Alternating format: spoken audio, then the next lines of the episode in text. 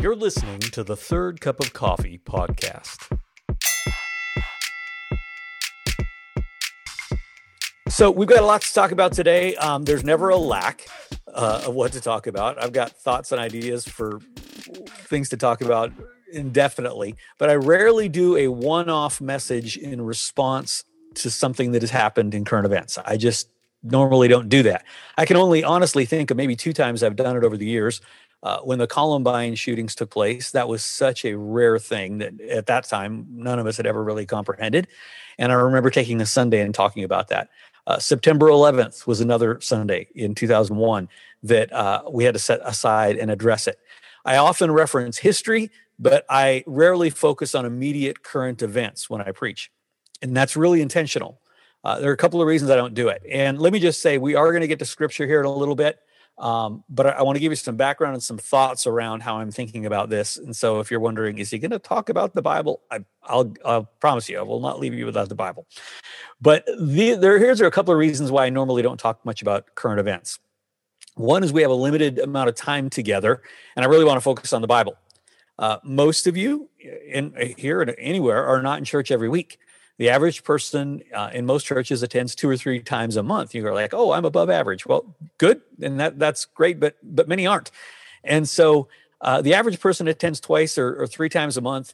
Uh, that gives me 26 to maybe 30 chances in, in front of them a year, and uh, that gives me a, a 30 minutes a sermon ish. That gives me about 15 hours of influence into people's lives. And my charge to care for people and to speak into their lives is uh, I don't take that lightly. It's too precious. And I don't want to preach the newspaper for 15 hours. So I stick to the Bible far more than current events.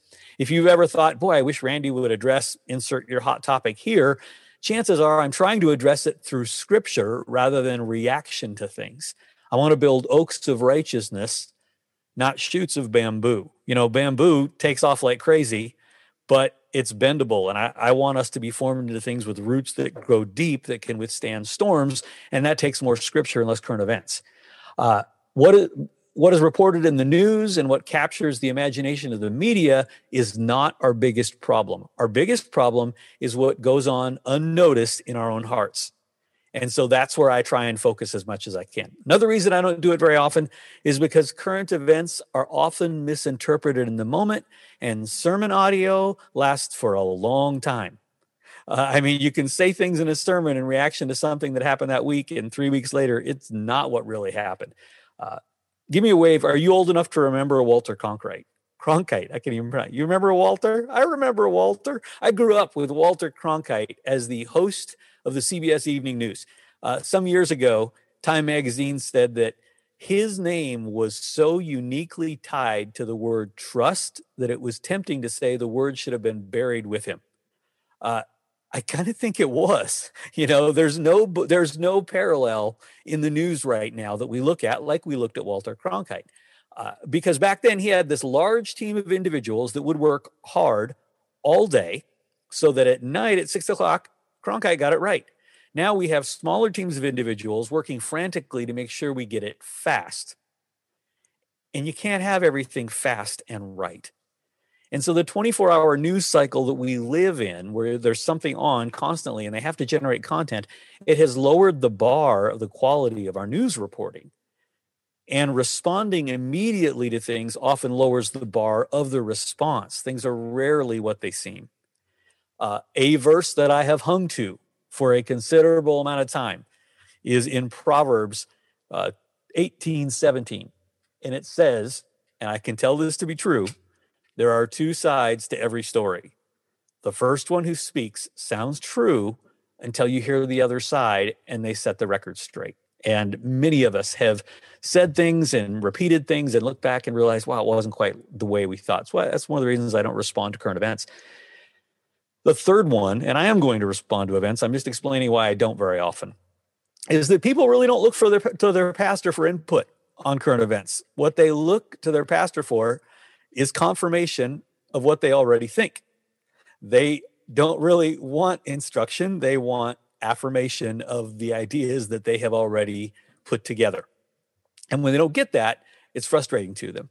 Uh, just an example, a couple years ago, I tweeted something fairly benign, an observation about the idea of global warming. And I have strong opinions, but this wasn't even one of them. This was like a fairly mild one. And someone responded on Twitter, it makes me very sad that my pastor sees it that way.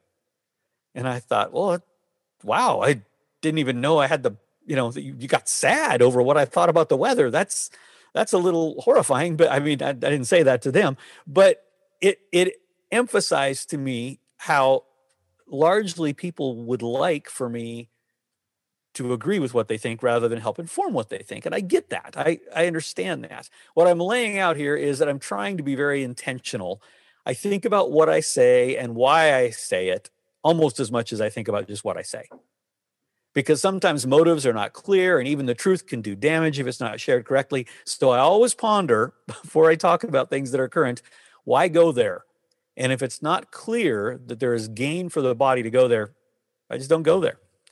There are times, though, that I feel like I need to say something. And when I do, I want to do it with clarity about why I'm doing it. And I'm going to talk a little bit about the reference uh, of the, the events of the week uh, and really in the last year in our culture, not to give you an opinion, but to give you some tools to kind of work through those things. Now, here's the part of the message where I tell you what I'm going to tell you and why, and then I'm going to go back and tell you what I'm going to tell you. So when you get to the end, you've you've heard it twice. I'm not repeating myself unintentionally. I am repeating myself.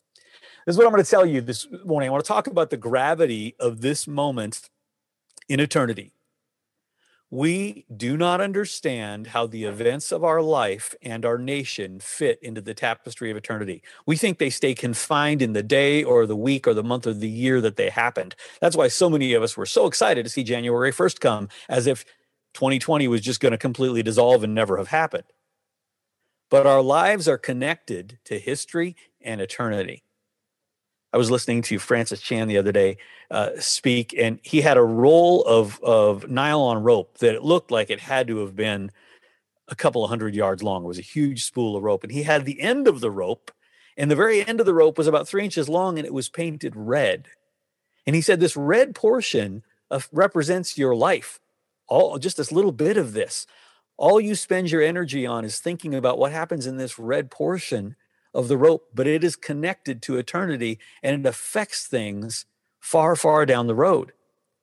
Because of that, current events like the ones of the last year, like the ones of the last week, matter more than we realize. Events of our day will affect the destiny of our nation, and by a natural extension, whether the gospel runs swiftly from this place or whether it's squelched. And it isn't so much about who's in the White House, it's about how freely we can declare who is on the throne. And some of you are going, I can't believe he's going to talk about this week. I, I, just, I wish he would go on. I want to move on. I don't want to think about this storyline in our country. I'd like to hit delete. I'd like to hit delete on everything that's happened in the last year. I'd like to hit delete on racial unrest. I'd like to hit delete on political unrest. Uh, most of us would like to hit delete on one, but not the other. To be fair, if we're going to delete it, we got to delete it all. We just can't wait till it's over. Some people would say, you know, that was then, let's just move on. But what has happened has changed the now, and the rest of the rope is going to be different.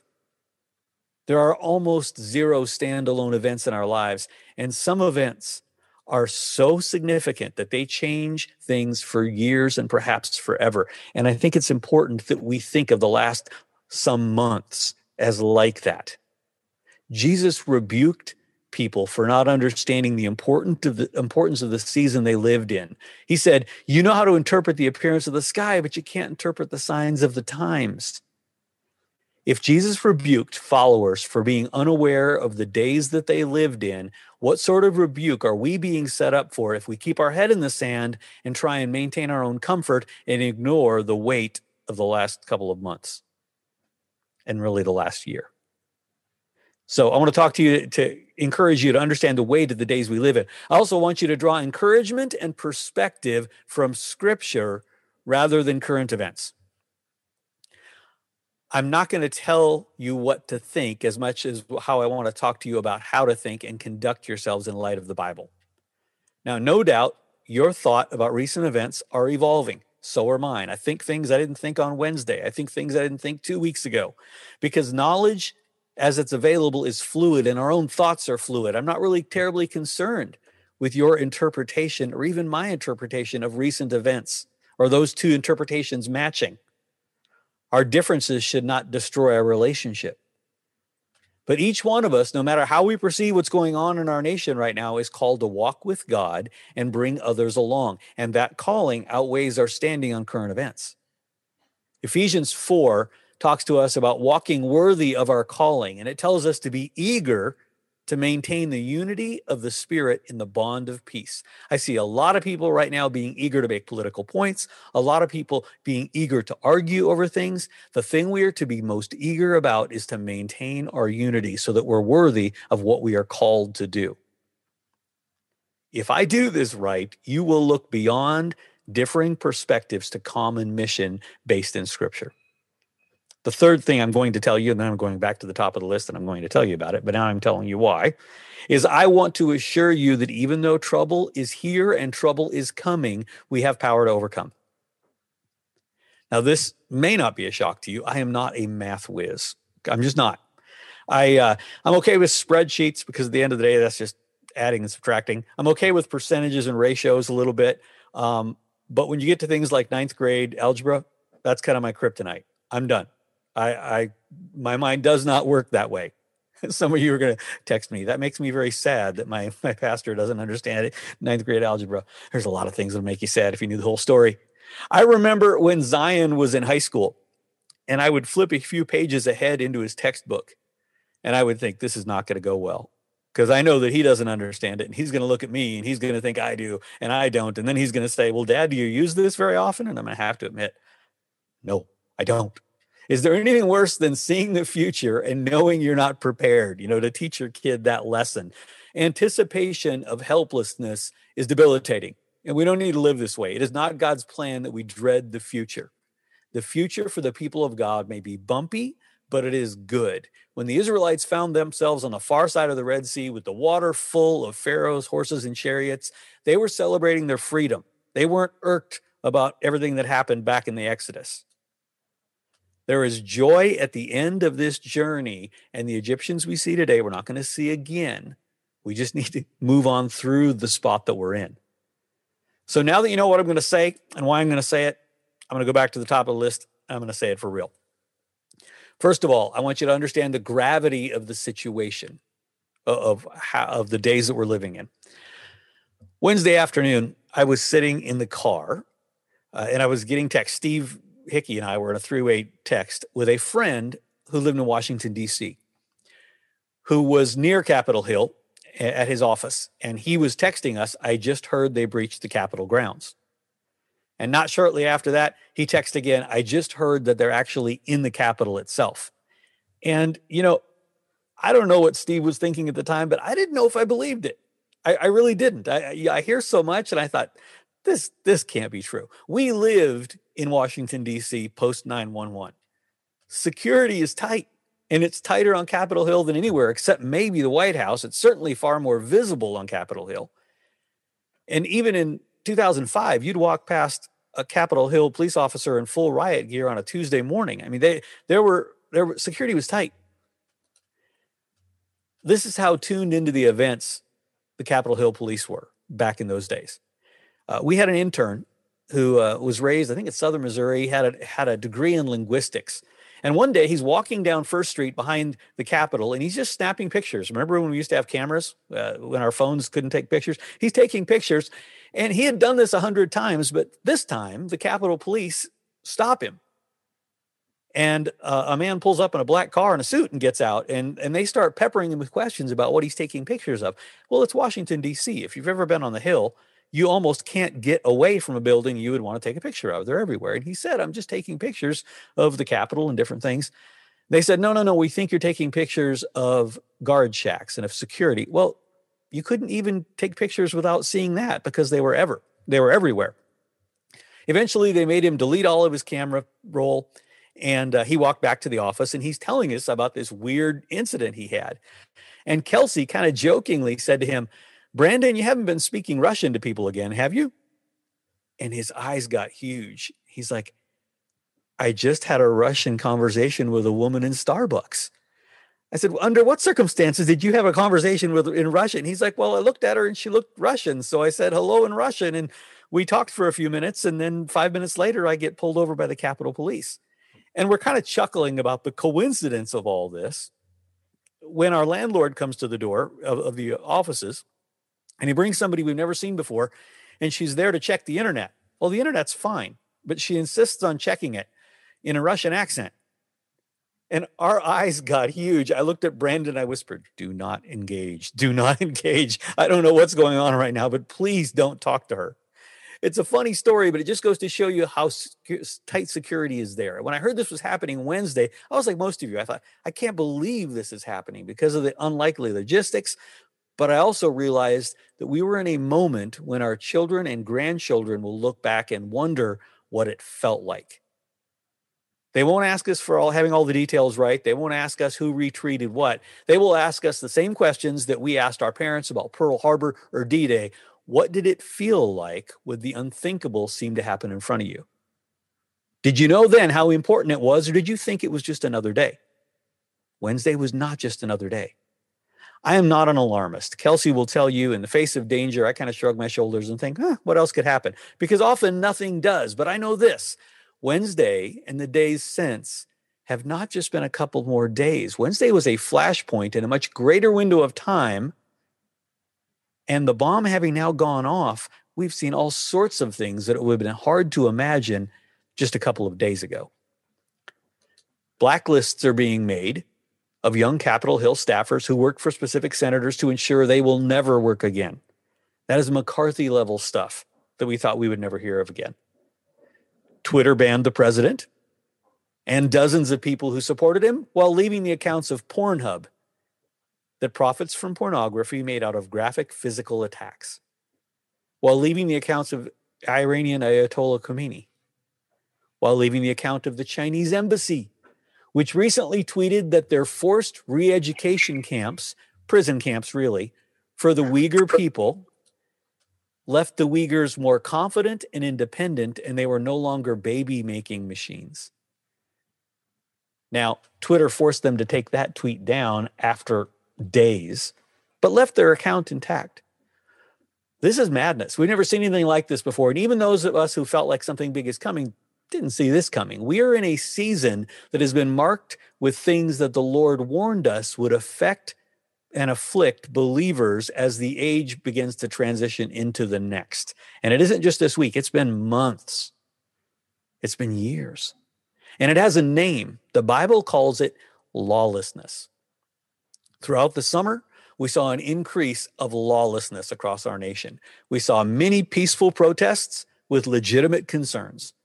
And we also saw cities burned, and police stations abandoned. And Seattle, even saw areas liberated from the tyranny of things like trash removal in order of making an autonomous zone. They didn't have any clear goals, but they wanted to throw off law and order. Largely, the media made excuses for it, offered a quote from Martin Luther King that said, The riot is the language of the unheard. And that was the narrative until the other side rioted.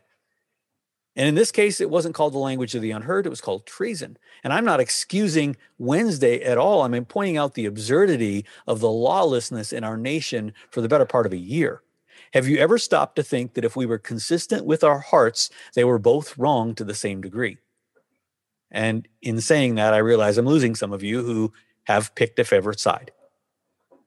There is something uniquely religious in a negative sense about calling one's behavior holy and someone else's identical behavior profane.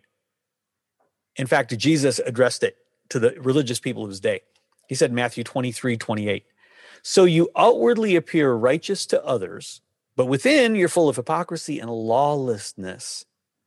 It is religiosity if you think the laws don't apply to you, but you demand that they would be applied to others. And that's where we are on both very far extremes of the divide. It's lawless and it's hypocrisy on the right and on the left. Our legal system, admittedly, drastically flawed. Our governmental system, drastically flawed. No law is perfect but Jesus. And when our society abandons what we do have for laws, it's not only our society that suffers, it's our own hearts. Now, obviously, our society is going to struggle forward because on both sides of any issue, the riot has become the acceptable form of expression. And in that, we lose any chance for productive dialogue. Some of you are thinking, I wasn't even there. What, what, what does this have to do with me? Or if I was there, I didn't participate in that. I only went for the corn dogs. And we, like I said, we had a ton of friends in DC on Wednesday who didn't riot. And, and last summer, we had friends who marched for justice and, and they didn't riot. Let me draw the connection here on a personal relational level. Lawlessness, whether we participate it or in it or not, has the potential corrosive effect on our hearts just because it's happening around us. Jesus talked about this, speaking of a season of increased lawlessness around the world. And this is what he warned people about. Matthew 24, 11 to 12. And because lawlessness will be increased, the love of many will grow cold. We are on the brink of a time where lawlessness, forget the cause, lawlessness is increasing. And the greatest cost to the body of Christ will not be freedom or representation. The greatest cost will be our love for one another. In context, the verse before that says, Many will fall away and betray one another and hate one another. Who is this talking about? Is this talking about uh, your average unbelieving neighbor? No, this is talking about believers who disagree on the interpretation of the chaos at the time and don't have the grace in their hearts for one another and the relationships begin to break down. This is how what happens in Matthew, in uh, matthew 10 actually happens where brothers and sisters and fathers and children the relationships break down. The lawlessness on display in our country right now both in political both political extremes can destroy more than our country. It can devastate families and friendships and even the church when we see mobs invading and burning our cities or invading our government buildings, doing things that as a group that many of them would never have done as individuals, you have to recognize it's a new day that we live in. And it's more important than it has ever been in our lifetimes to maintain a posture of love and grace towards one another because it's not just our country under attack, it is our hearts. The events of the past year and even the past few days have cost some of you relational equity with people. Others have felt people pulling away from you, or, or you've done the pulling away, and maybe you even thought it's on principle, but it has been greatly added to by the spirit of lawlessness that is in operation today. I want you to understand the gravity of the situation of what we have to lose. Our hearts are at stake. Even when the battle seems to be 1,500 miles away and on television, our love must not grow cold towards one another, or we are no different than those riding on either extreme. I told you I wanted you to understand the gravity of the situation. Second, I want you to understand how to live according to scripture through the events of the day. Well, you say that that seems like Christianity 101, doesn't it? You just you open your Bible, you read it, you do what it says. But the way most people live, that is not Christianity 101. That's an upper level course. That might even be an elective that they don't have to take because many do not do that. And those people who don't do that may be believers, but they're not trusters of Jesus because trusters hear the voice of God and they respond. Most people do not allow scripture to shape their reactions and their responses to things like we've seen over the past months. Most people respond out of their feelings. That makes me feel angry. That makes me feel sad. That makes me feel afraid. What does the Bible say? I don't know. I'm talking about how I feel. Have you ever had anybody just completely irrational with you? Don't point at anybody who's in the same room as you. But you know, uh, you've ever had anybody just completely bonkers irrational? They were snippy, they were angry, they're irritated, and that was like in the first three minutes you were with them. And when you finally got brave enough to politely ask, "Is something wrong?" They confess, "Well, I just, I've had a really, really bad day." And you want to point out that it's four o'clock and you just met them. Like you have not been a part of that day. You did not create the circumstances under which they are reacting out of. You're thinking, how did that involve me? And it didn't. But our feelings, particularly negative or hard feelings, often spill over into our behavior in other areas of life. There's a technical term for the range of life in which this is expected to happen. It's called puberty. Because adolescents do not have the capacity to differentiate between getting their shoes tied together in gym class or their mother and father being a terrible human being responsible for all of the evil in the world. It's one exhausting ball of twine for them. And while there is a time that adolescent behavior is allowed, and feelings run our lives, we're not in the sixth grade anymore. We have to inform our reactions not by our feelings, even when our feelings are justified. There were justified feelings of frustrations in the protests all summer. There were justified feelings of frustrations in Washington on Wednesday. But even when our feelings are justified, by what we inform our reaction out of what the word says, or we are just our own personal lawless riot going through life. In times of lawlessness, we need to be full of the Holy Spirit because what is inside comes out.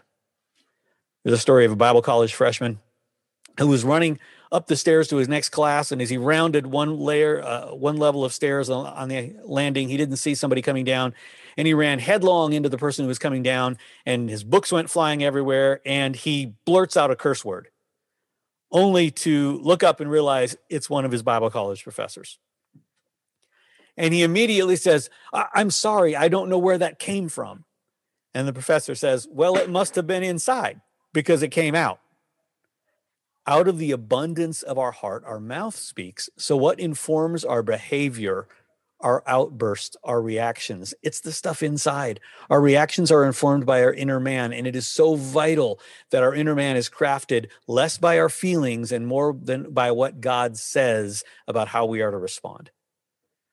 Francis Schaeffer asked the important question, you know, how then shall we live? I'm thinking in light of all that has happened in the past months and this week, the question for us is how should we react? if we know it or not, people are watching. Your children that are old enough to understand the days we are living in, to those children, you are normalizing reaction to instability by how you're responding. Your neighbors who know you are a believer, you're about to craft their ideas about how Christians deal with these sorts of things.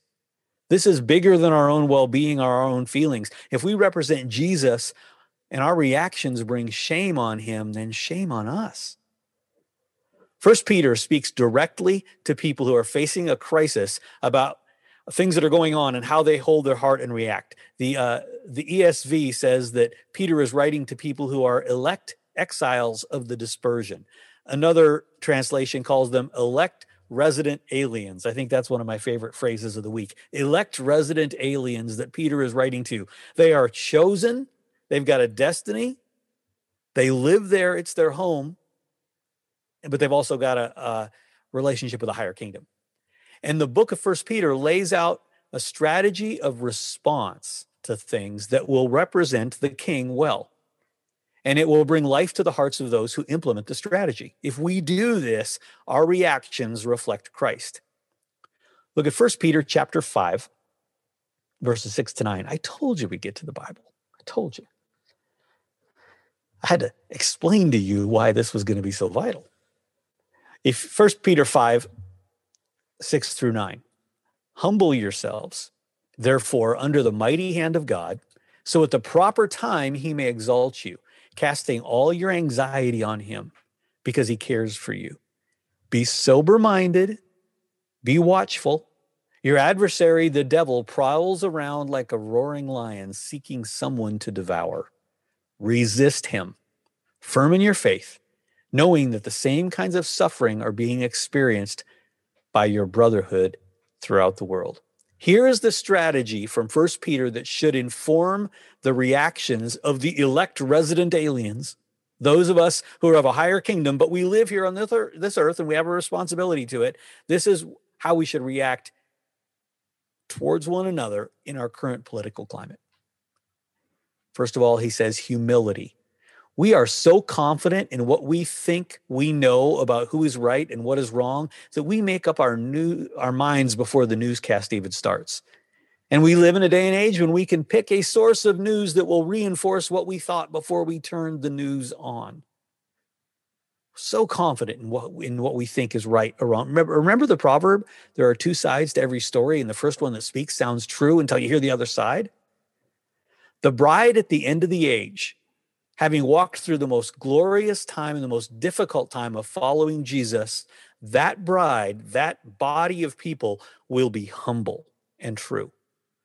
Can we choose to do that now so it doesn't have to be forced on us later?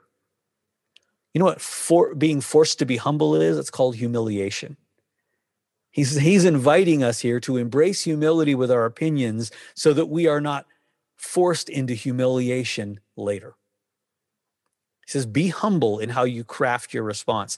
Second thing that First Peter tells us is casting anxiety on Jesus. And the scripture says, because he cares for you. What he's inferring here is this is not Jesus's first rodeo. He has a track record of great kindness towards humanity and specifically towards you. Some of us have suffered with great anxiety because we have looked to other people to alleviate the stress of recent days. We have looked to confirming words from other people, and some of them have responded wrong. Some of them have responded by agreeing with what we think, and it still hasn't been any consolation. Some of them are causing it, but even the best of them fail us.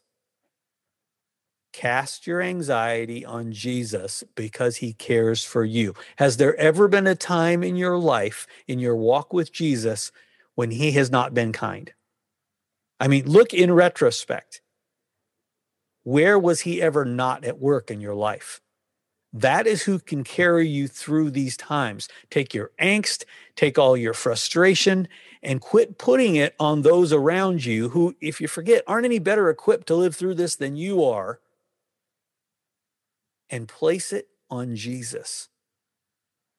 When you do that, your responses to current events reflect the character of his kindness and not the flakiness of the people who have failed you in the past. So he tells us cast our be humble cast our anxiety on jesus. Then he tells us be sober minded and watchful.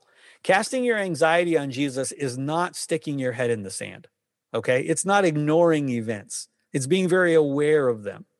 Casting anxiety on jesus is not just like bungee jumping without a cord and singing he's got the whole world in his hands. It's going to be fine. No no there is something to be said about realistic and situational awareness.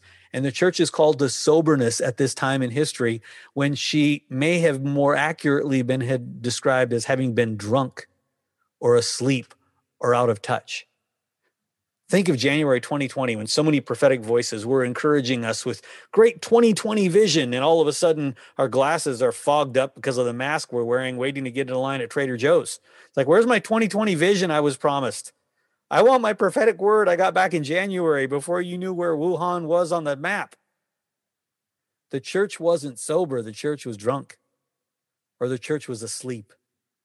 What does soberless soberness look like in the climate we're in right now?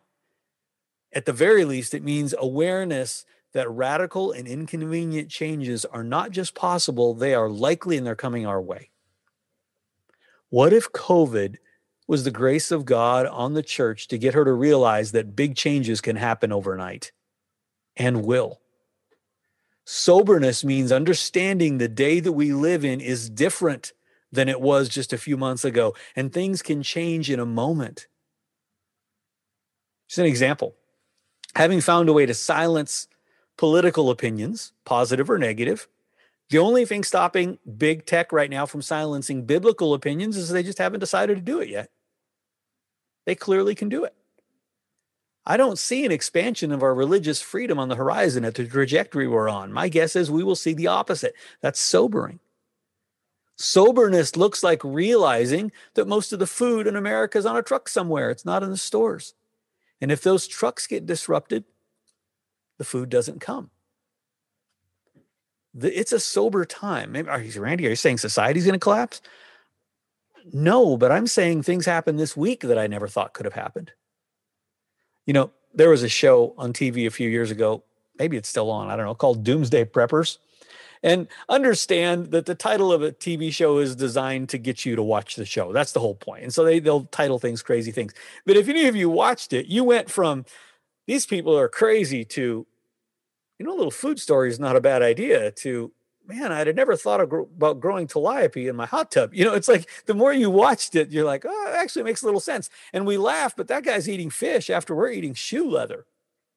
We were drunk, he was sober. He prepared. Proverbs 22 3 says, The prudent sees danger and hides himself, but the simple go on and suffer for it. There is a soberness and a mindfulness and a watchfulness that will dictate our responses to things around us. Because if our country descends into further chaos and suddenly things become very difficult, what would it mean for our family and for the kingdom if we had been sober enough to understand the times, store up a little for ourselves and for our skeptical neighbor that we could be a blessing to them? I think it's time to be sober about where we are. And I, I'm not the it sounds funny even for me to be saying this. Somebody going, it sounds funny coming out of your mouth. I'm not the crazy survivalist guy. I just know that things are happening that we never thought could happen before. God's plan for our reaction in the current crisis is humility, casting anxiety on Him, being sober minded about things that are physical and about the spiritual. And for those of you who this is all just a little too Sermon on the Mount for, you were hoping for some more militant direction that passage in First Peter closes with a mentality of resistance, a mentality of pushing back against the enemy who's pushing on you. Quitting is not a spiritual gift, it's not a virtue. It is not within the spiritual DNA of a Christian to live each day and each fight as if it's going to be the end of them. We need to be clear on who our enemy is. First Peter says, resist him firm in your faith, knowing that the same kinds of suffering are being experienced by your brotherhood around the world. Wherever war is raged, especially in those cases where an invader has taken ground where they did not belong, which is what our enemy has done over the past year, over the past eternity. Below the surface, wherever that's happened in history, there's been a hidden but active resistance was reading this week about Nellie Kroes. She's 94 years old. She lives in Minnesota now, but she was born in France. In 1941, she was 14. And she, as the Germans invaded her area of France through her teen years, she watched some of her neighbors wilt under the German occupation. They just shrunk back. But her family joined the French resistance. And they were a part of underground fighters who did what they could to sabotage the German effort by blowing up bridges or wrecking trains carrying munitions, and they frustrated the enemy by dismantling the structures that he had built to keep their people subjected. The Bible is stirring us to press back against the enemy, the devil, to dismantle the structures that he is building to keep people subjected. Some of those structures are mindsets, some of those structures are how we structure our lives. And he's saying, let's look at the structures in our lives and what do you need to dismantle because the enemy is using them against you. Sometimes the resistance would aid Allied soldiers who had parachuted into their area. The resistance would get to them before the French and rescue them and offer them grace and hospitality. Well, until they were walking again and can return to their battle post. And she says of those days in the resistance, you understand, she's in her 90s. She lives in the United States now. She lived through World War II. She looks back on those days with fondness. And she says, Back then, when you made a friend, they were a friend for life because you were in the same boat. Friends, the church in America needs to form a resistance, not against a puppet government and not against a puppet master, but against the puppet master himself, against the enemy against the devil. We begin to think of all of us in the same boat, and unity will rise, and we'll have friendships for life. Resistance to the enemy helps make that happen. Now, at the outset, I told you I wanted to recognize the situation we're in, wanted to weigh the words of Scripture and how we respond. And I wanted to give you hope that there was power to overcome. I'm just close this very quickly. Some of you are really discouraged this morning on behalf of our nation. Some of you are discouraged because you couldn't believe that happened. Some are discouraged because it didn't go another way. And you're very near losing hope. Some of you didn't even have a dog in that fight. You don't think much about politics, but you're very disrupted in your spirit about what's going on in our nation. And let me just say when people lose hope, they accept things that are unacceptable. They just acquiesce. When they lose hope, they start to die on the inside, and we are called to be the most alive people in history. And beyond that, we do not have reason to lose hope in the face of trials. In fact, we have exactly the opposite. We have a promise of peace and victory. Jesus was speaking to the disciples in John chapter 16, and he told them, while warning them of difficulty to come, he said, I have said these things to you that in me you may have peace. In the world, you will have tribulation. He was talking, stop there. He was talking about trouble on two levels. He was talking about trouble at the end of the age, but he was also just talking about the troubles of life. You will have tribulation or trouble in the world, but take heart. I have overcome the world. He says, I am not bound or under the foot of this enemy that is wrecking things. And if you stand together and resist him, you can have an overcoming power like never before. These are beyond interesting times. I mean, it's who would have ever thought? But here we are. And if God is the God of history and the God of timing, then we are here for a purpose. And I want to make sure that we don't miss our moment, but I also want to make sure that we form our attitudes towards one another according to scripture, not just our gut reactions to things that we like and don't like. We are at a crossroads as a nation. We have got to consider how people are treated when it comes to minorities and the disadvantaged. We have got to do that different. We have got to think about where we want to go as a government and what we stand for in the ways of freedom and the ways of uh, personal expression.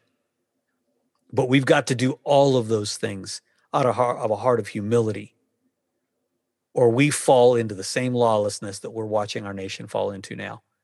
I am more concerned about the hearts of people in this Zoom than I am about losing my own freedom. Although that's important what happens at the heart level determines eternity. And that's what weighs on my heart.